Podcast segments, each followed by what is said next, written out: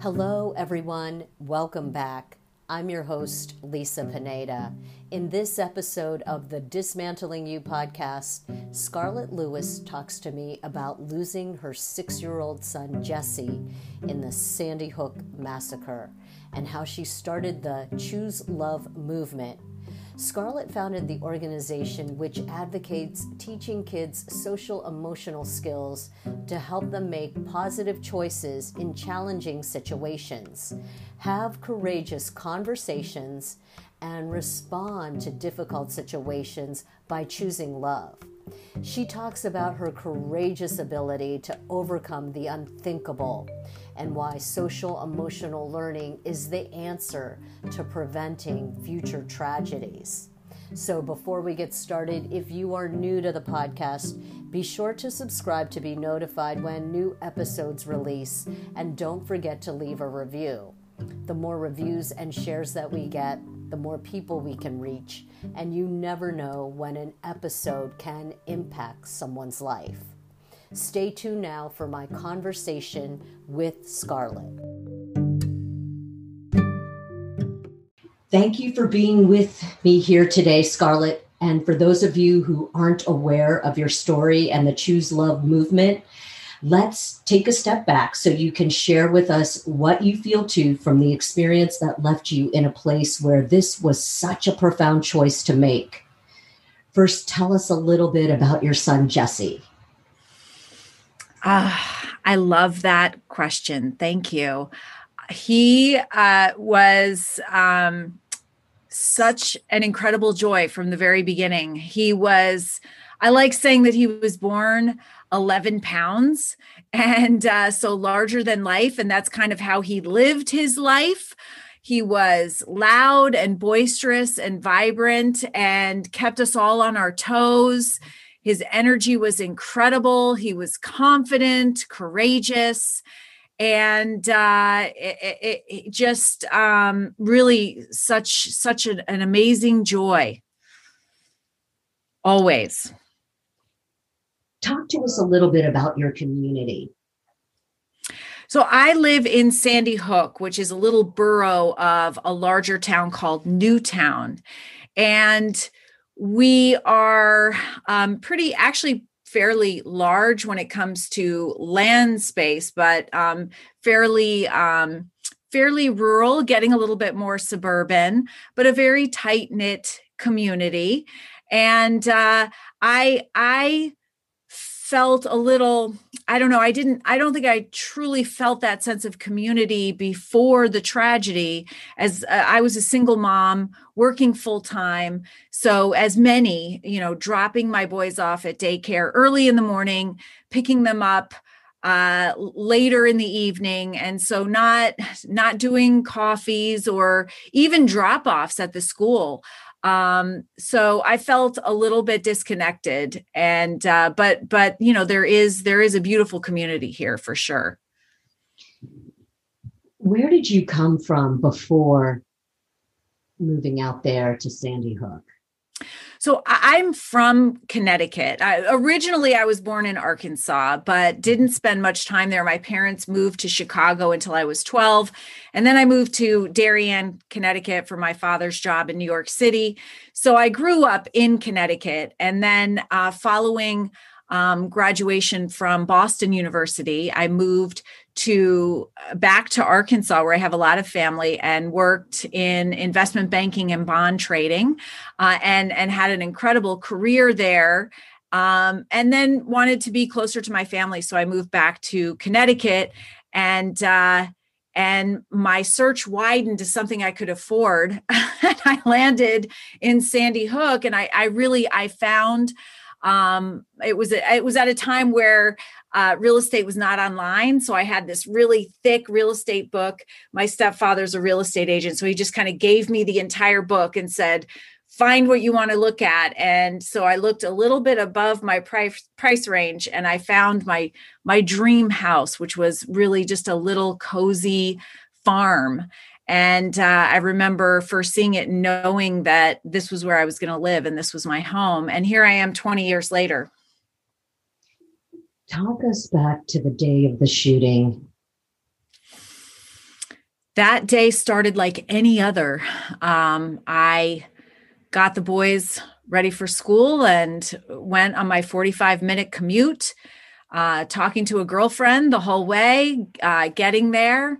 Um, just starting my day out with a cup of coffee and sitting down at my desk when one of my coworkers instant messaged me and said that uh, there had been a shooting in Sandy Hook. And I, I, you know, I thought like everyone did, oh, that's terrible. Um, it, you know, it's in my community, but it doesn't have anything to do with me in particular. Uh, and then someone else came up a, l- a few minutes later and said it's been at a school.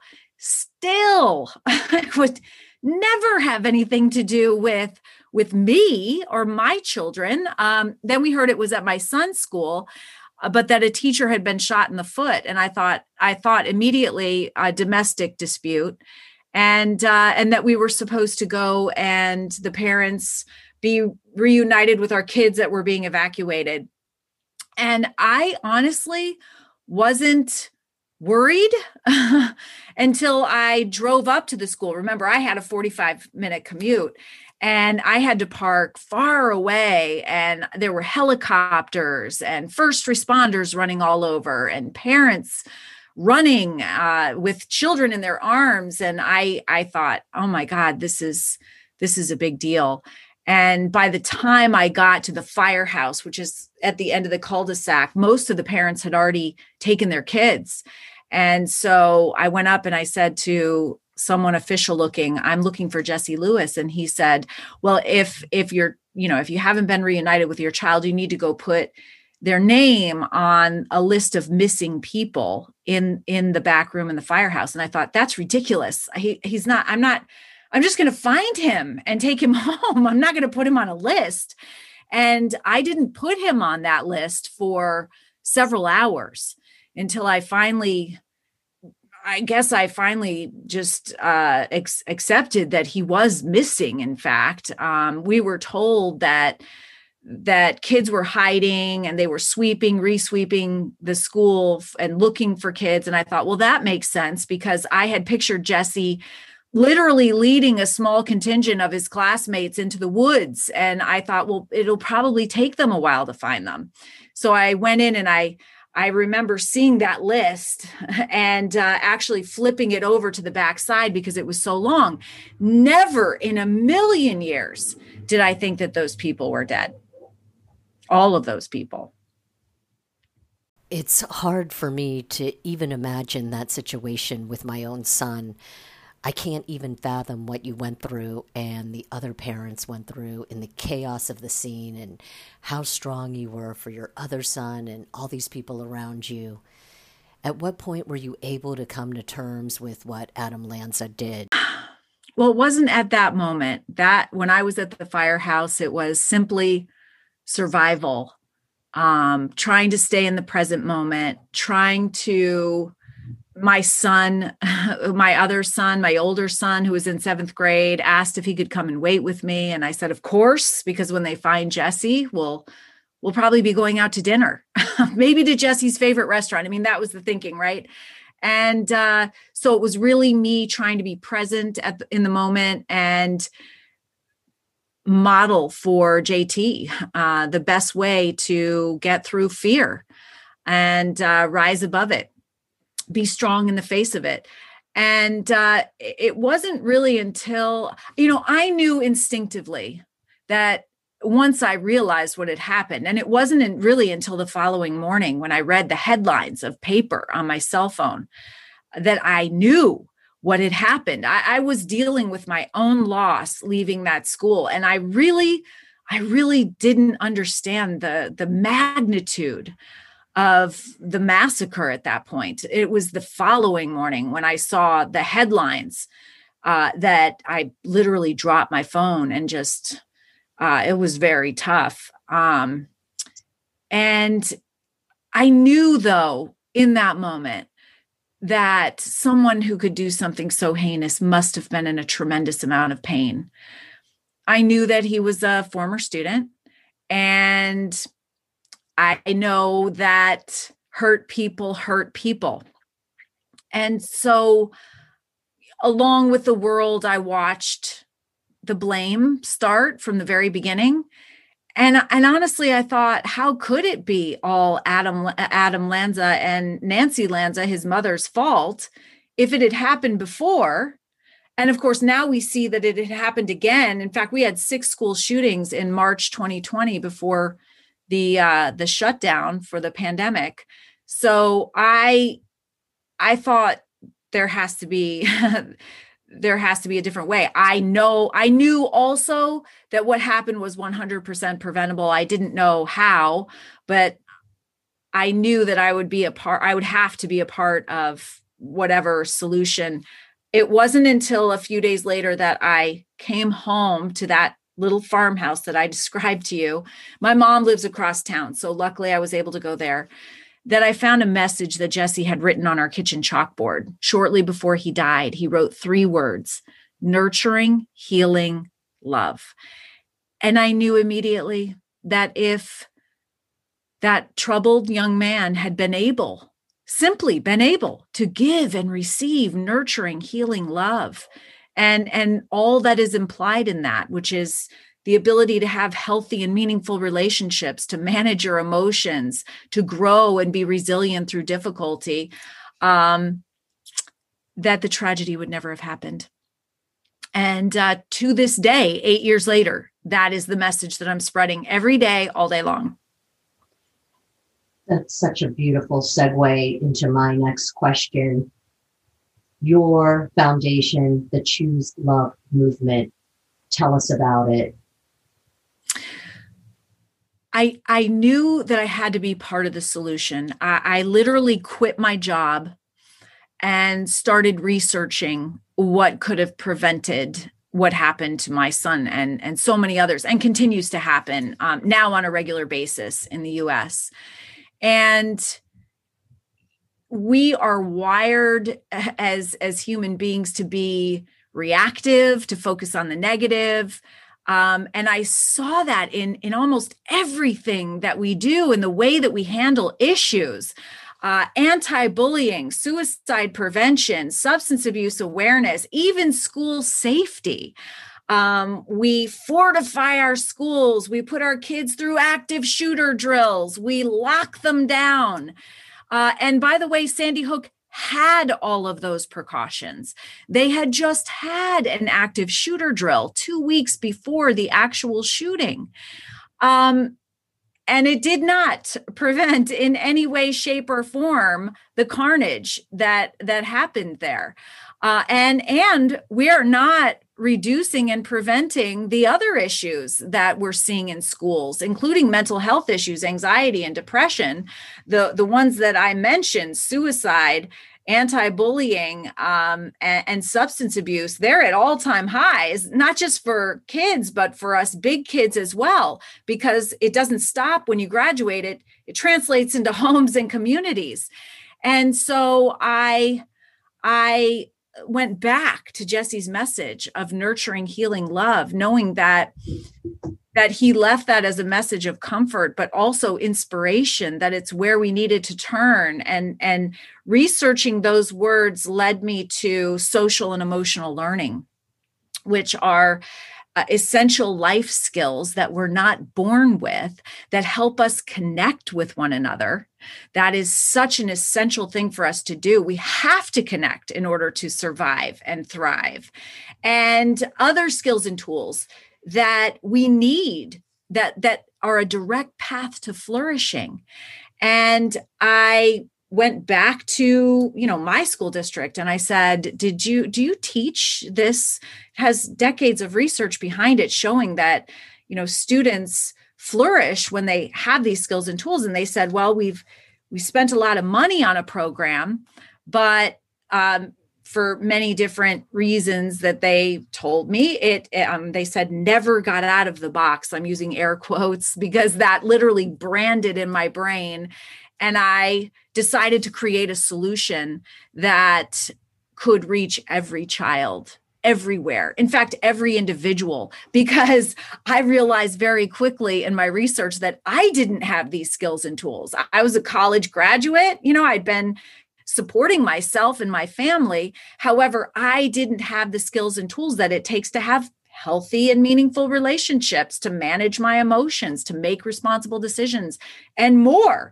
And so I learned them through helping create this program. And now we offer this lifespan, and we call it next generation because it's so much more than just social and emotional learning and character development to the world at no cost.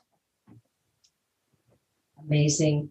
So, can we just talk a little bit about something you had mentioned about the nature of blame and how it gives your power away. Absolutely. So I would say the opposite of blame is forgiveness for me. And I saw a lot of blame, and blame led to anger, it led to resentment, it led to hatred, and it did not lead to a solution.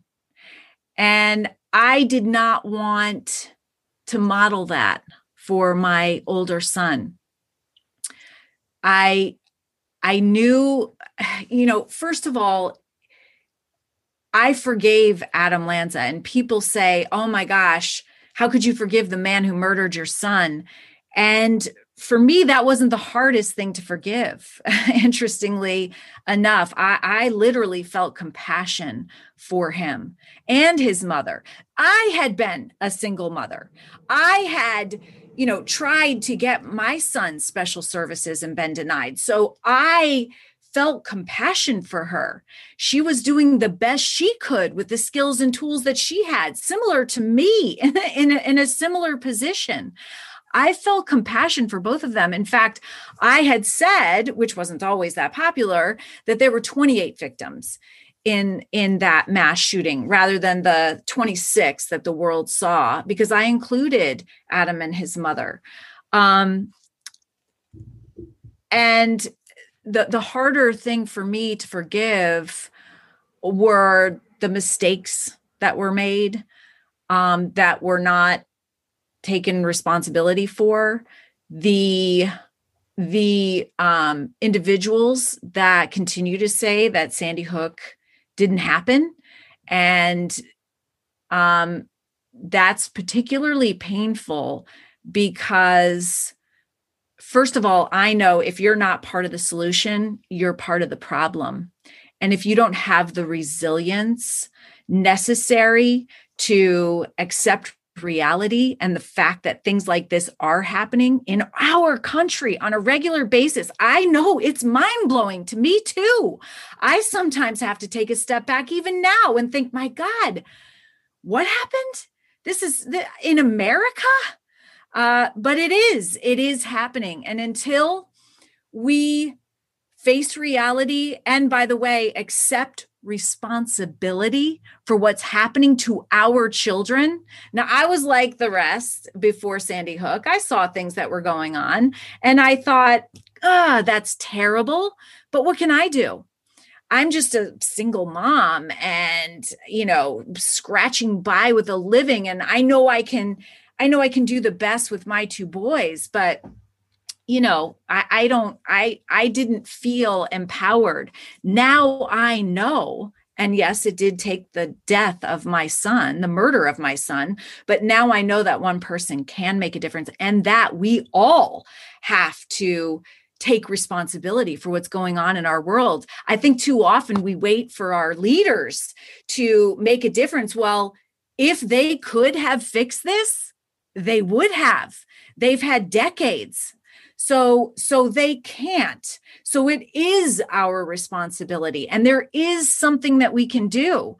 We can make sure that all of our children have access to social and emotional learning in their schools and not just ask the question hey do you have social emotional learning? But a- ask further because the answer will be yes. But ask further. Is it being utilized is it being embraced? Do you see a benefit? What are the outcomes? Is it is it helpful?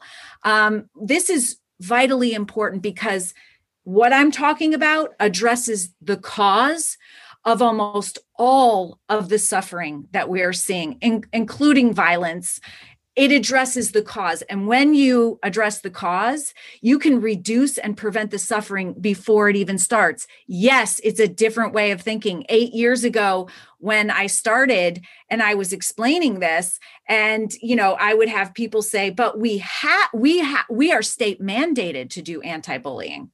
We are state mandated to do suicide prevention and substance abuse awareness.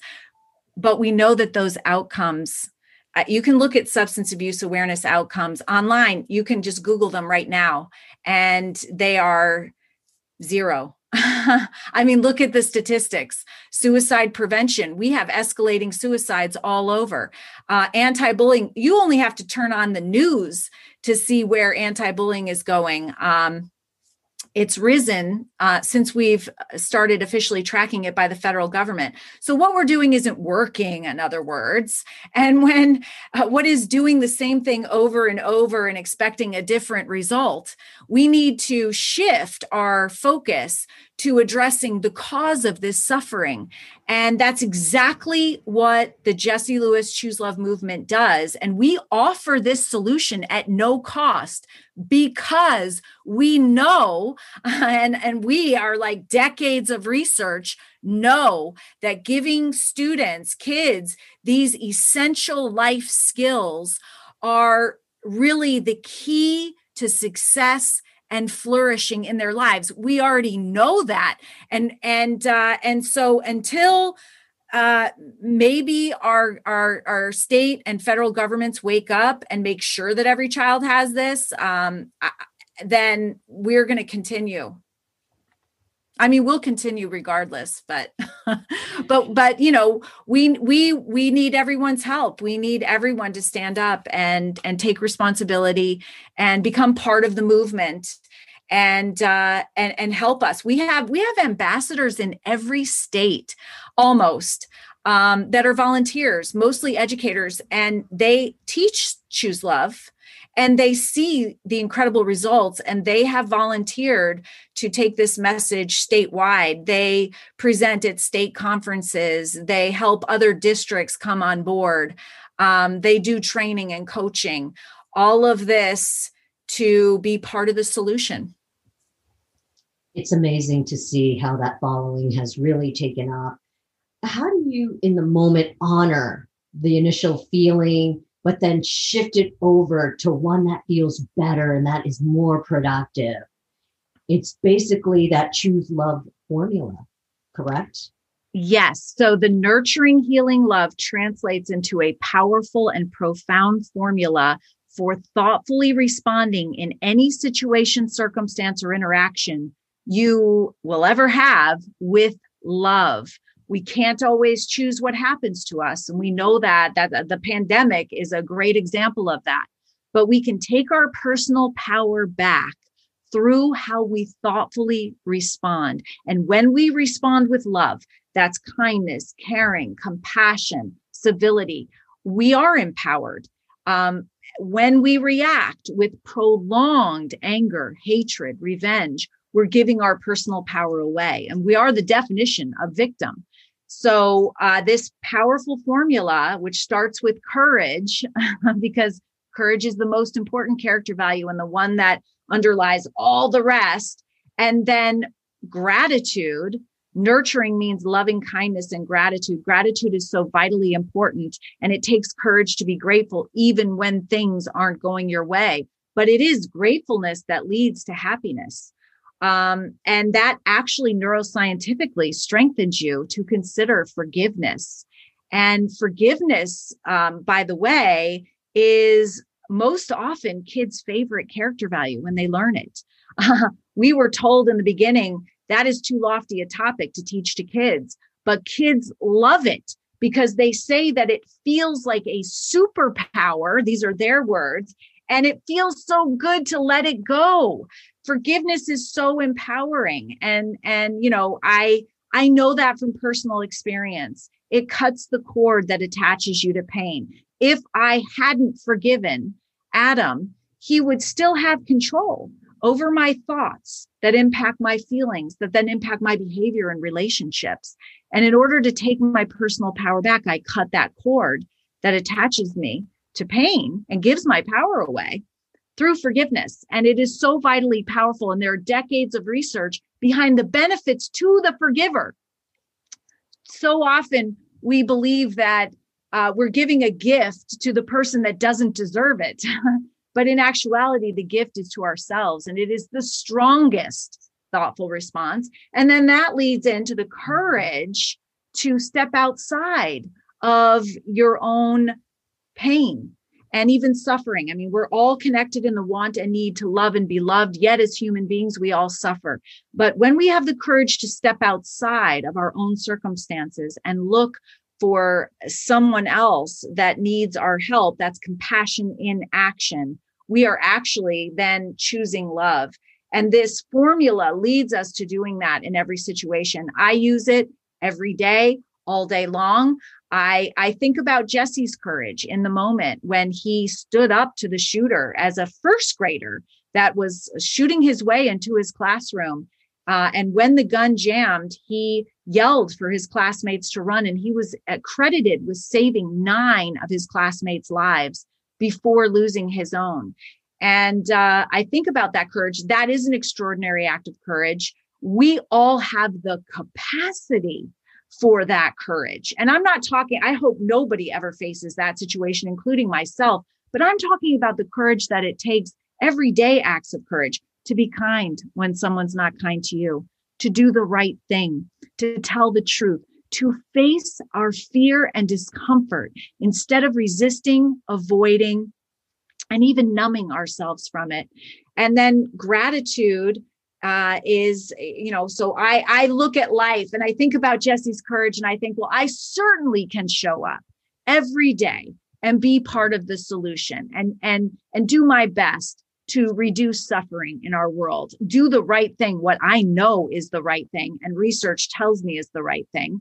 Um, we have a little bit of catching up to do uh, in our society. And then um, gratitude it's incredible but we have a as i said like a negative bias. We focus on the negative. And uh, that's in our thoughts as well. So even on the best day the majority of our thoughts are negative and repetitive but we can only focus on one thought at a time. So we can only focus on a lower energy thought or a grateful thought. So i literally you can do gratitude lists but i just list tick off gratitudes all day long to keep myself on the straight and narrow, moving forward and productive. And then forgiveness is something that I have to do every day. Forgiveness starts with a choice, but then it becomes a process. And uh, I'll read something in the paper, or, you know, I mean, even in our own families, um, there's opportunity to practice forgiveness every day almost. And then compassion in action. I will tell you that from watching JT, Jesse's older brother, and how he thoughtfully responded to the tragedy with uh, compassion and action, and then my own understanding that now we are just here to help one another. That is why human beings are on earth.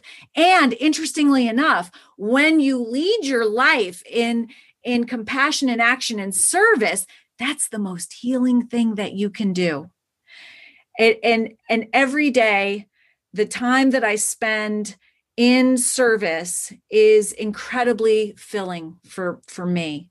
And uh, it's it's absolutely amazing and it all leads to choosing love. And there is an incredible ripple effect that goes out and it is incredibly empowering. And i have learned that one person can make a difference. And serving to others is it helps with trauma. It absolutely helps with trauma uh, I think that that's uh, maybe the most powerful uh, trauma tool that can be taught is looking outside your own pain and doing for others. Now, there's science behind that as well. But I look at my 12 year old son who had orphan genocide survivors from Rwanda reach out to him and share love and share their story and tell him, JT, you're going to be okay. Um, you're going to feel joy again and i was standing behind him not not knowing that frankly uh, in the early days and then watching JT at 12 years old make his own mind up to turn around and to raise money to send those orphan genocide survivors to school. And then it made him feel so good and it was so healing that he he sent uh, he raised money and sent funds to Uganda to help former children soldiers build self-sustaining fish ponds and and chicken operations. And he he helped countless severely traumatized kids in in Connecticut and the US and every time he did that I saw the the beautiful response and flowering within him uh, compassion and action in practice. And it was so beautiful and uh, that's we include that in our programming um, because you know we there is this thing called post-traumatic growth. Um, we as human beings are designed to grow through difficulty yet because of our negative bias we've been focusing on the negative repercussions. And going down that path you go you go where you put your focus and so um, we we focus on post traumatic growth and how we can grow through difficulty and how difficulty is actually used to help shape and mold us. Is it necessary to experience these polar extremes? You know do we need to have deep pain in order to discover something extraordinary like our the life purpose that you have now and that you're working on what a great question. Uh, what a great question. Um, there is actually something called um, oh my gosh. It's it, it, you can you can learn and benefit from someone else's experience. And um so it is not necessary but it does take courage to look at another person's pain and suffering and to learn alongside them um interestingly enough the boys and i I, always tried to be present with them. And so we did not have a TV. Um, and thank goodness it was before the time of really cell phones and screens.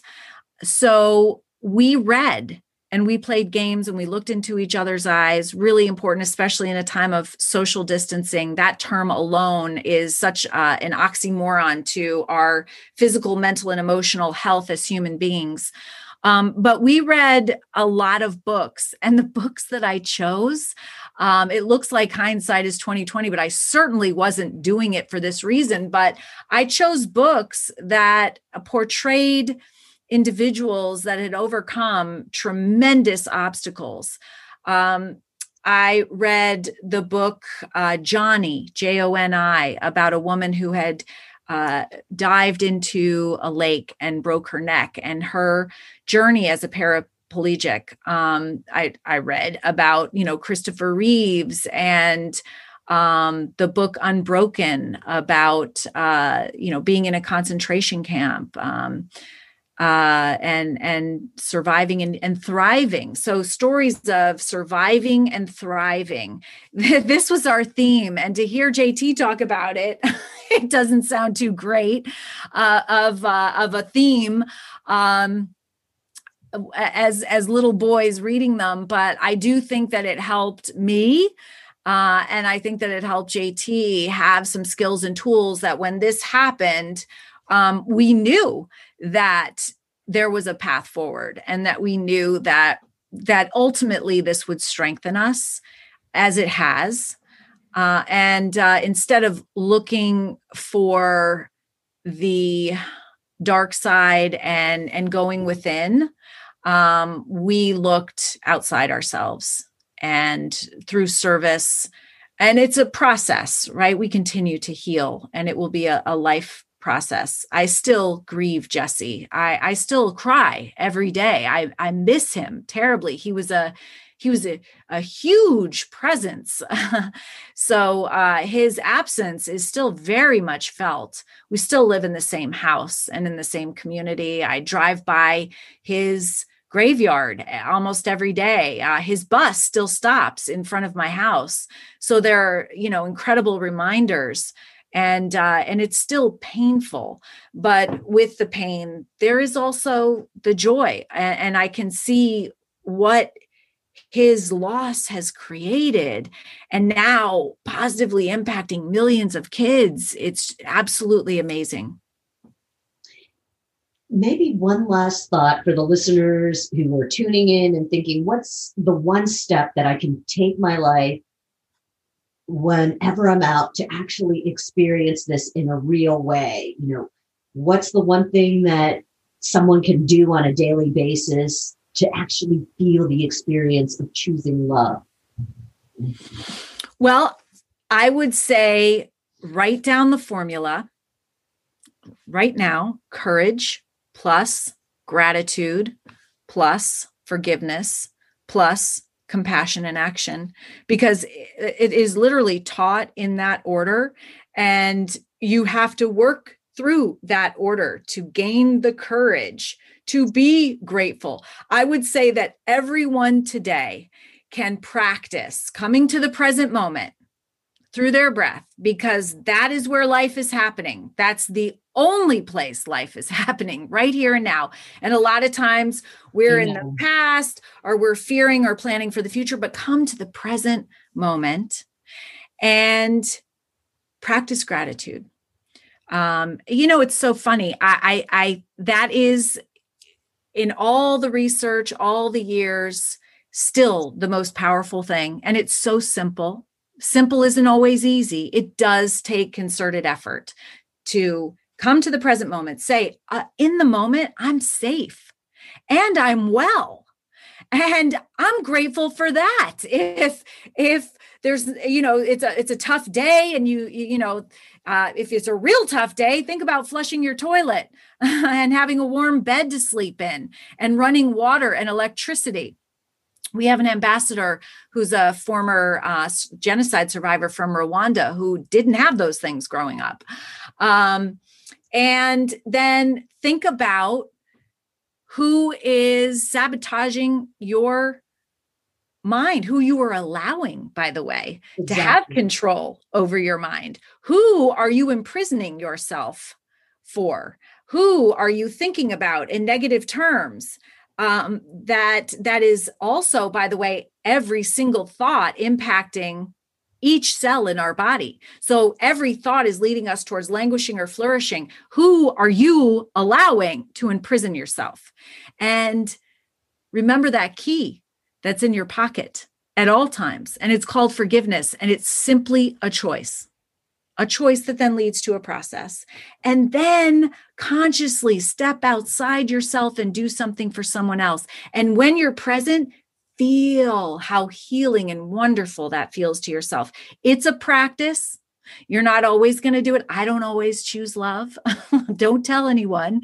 Uh, but uh, but you know when i i've gotten to the point that when i don't it doesn't feel good and i want to get myself back on that path and uh, and i think that that's something that everyone can do and and find every day those micro moments of joy that are happening all around you that in your busyness in your overwhelm in your distraction you are missing because they're right there. They're not the things that hit you over the head.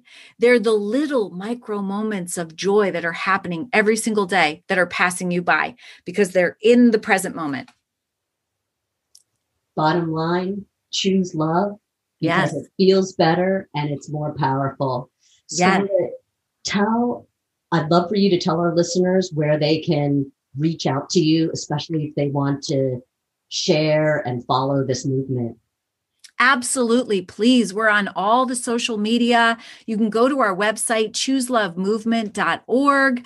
Um, I would highly suggest sign up for our email. It's called Daily Dose of Love. And every single day in your inbox, it's not just another email. You get an example of how schools, homes, and communities are choosing love all over the world. And it can inspire you to do the same.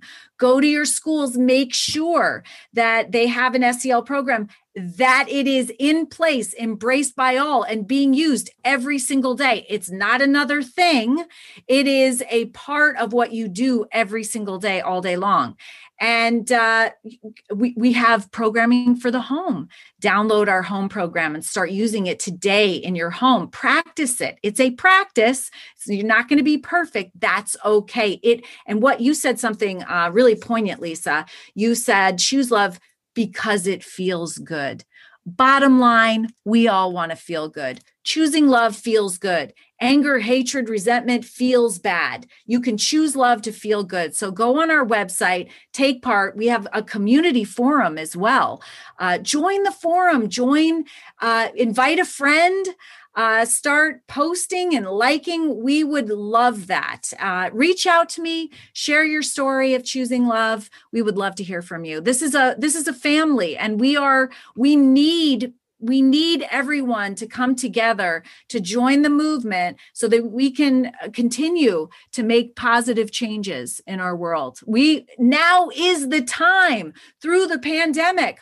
Uh, we're all outside of our comfort zone. That means we're in our growth zone. Right now is the time that we can create the world that we want to live in. So please help us. Amen. I'll leave it at that. And I just want to say I'll I'll be sure to include all that information in the show notes. Uh, Scarlett you, Lewis, thank you so much for sharing your inspiring, powerful, and healing story with my audience. It's been my honor and my pleasure to have you on my podcast. Thank you so much for joining me. Thank you so much, Lisa. It's been an honor.